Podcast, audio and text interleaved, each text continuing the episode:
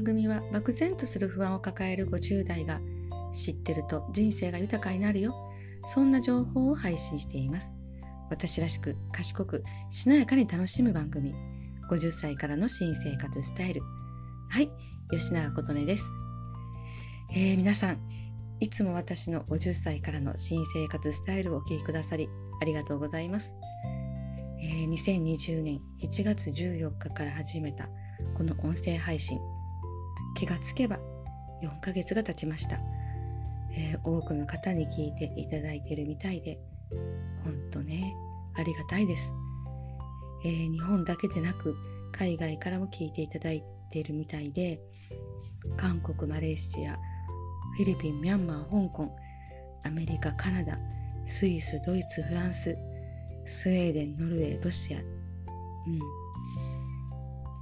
えー、最近では企業案件がちらほらと届くようにもなりましたねえ本当びっくりしておりますえー、と言いますのも50歳という年齢をあえてフォーカスした番組なのでお耳を貸してくれる世代って当然40代後半から50代だと思うんですね。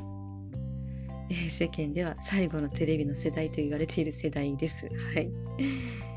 まあ、えー、最近では YouTube とかも見るようになってね、少し前までは YouTube に対して不快感を抱いて抱いている世代のね私たち 子供によくないってね、えー、それが今ではお気に入りのチャンネルをチャンネル登録したり家事をしながら YouTube を見たりテレビに飛ばしてみたりとかね、えー、また SNS の世界では LINE が中心で個人が自由に配信する、うん、Twitter やインスタなんてね。まあ、ツイッターは誹謗中傷の塊の世界で人をこき落とし騙す世界だとかね。インスタはおしゃれを売りにしてるからそんなチャラチャラした世界は若い子の世界よ。みたいなね。それが40代後半から50代だと思うんですね。うん。私もこの音声配信をするまではツイッターインスタはたまにちらっと見るもので自分から投稿配信するっていうことは、うん、ありませんでした、えー、ですが私のこの音声配信をお聞きくださる方は Twitter はバンバンするしインスタもバンバン上げる、えー、新しいものにチャレンジしていこうとする方が多くて、うん、そうですよね。そうじゃないとこの個人が配信する音声配信を聞くこの一歩を踏み出せませんもんね。うん。えー、そしていただくメールやコメントから自ら学んで掴んで成長していこうとする方が多い。そのようにお見受けしております、えー、そんな方たちが聞いてくださることで私自身も刺激になって一緒に成長しているそんな気分で。うん。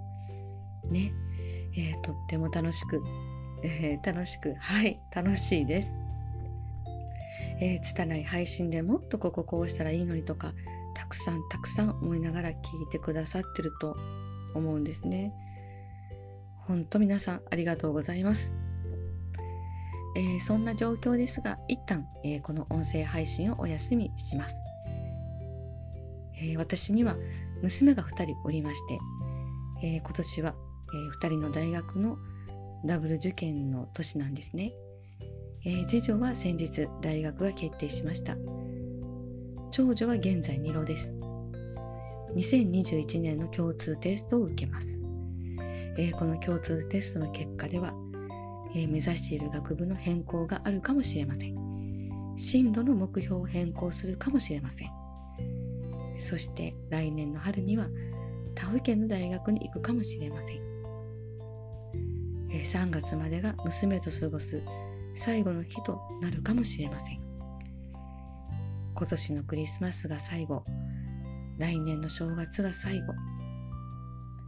去年の一郎の時も同じようなことを考えていて仕事の帰り道泣きながら家に向かっていたのを、はい、思い出して、えー、また泣いてます。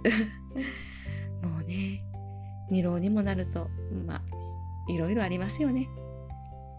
そんな娘の横で音声配信のことを考えている時期では、はい、ないですよね。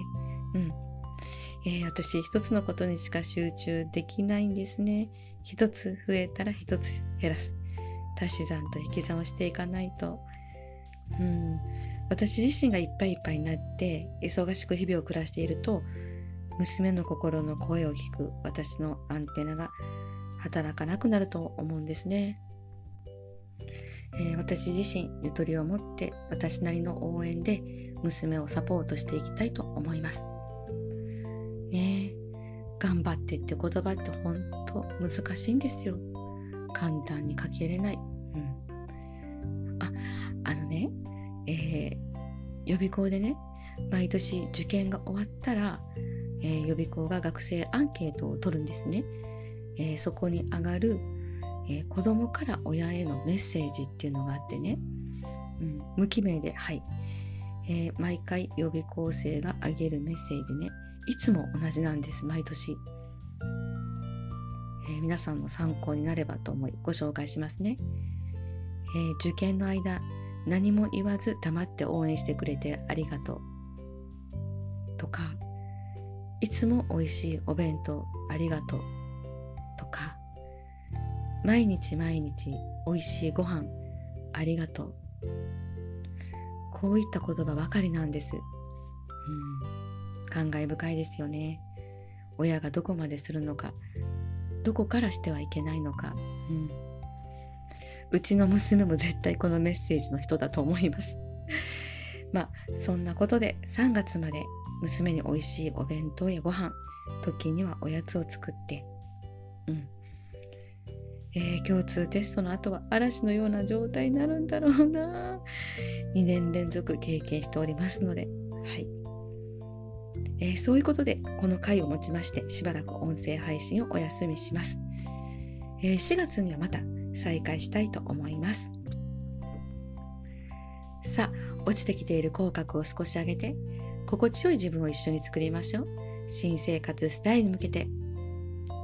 最後までご視聴ありがとうございました。吉永琴音でした。ではまた。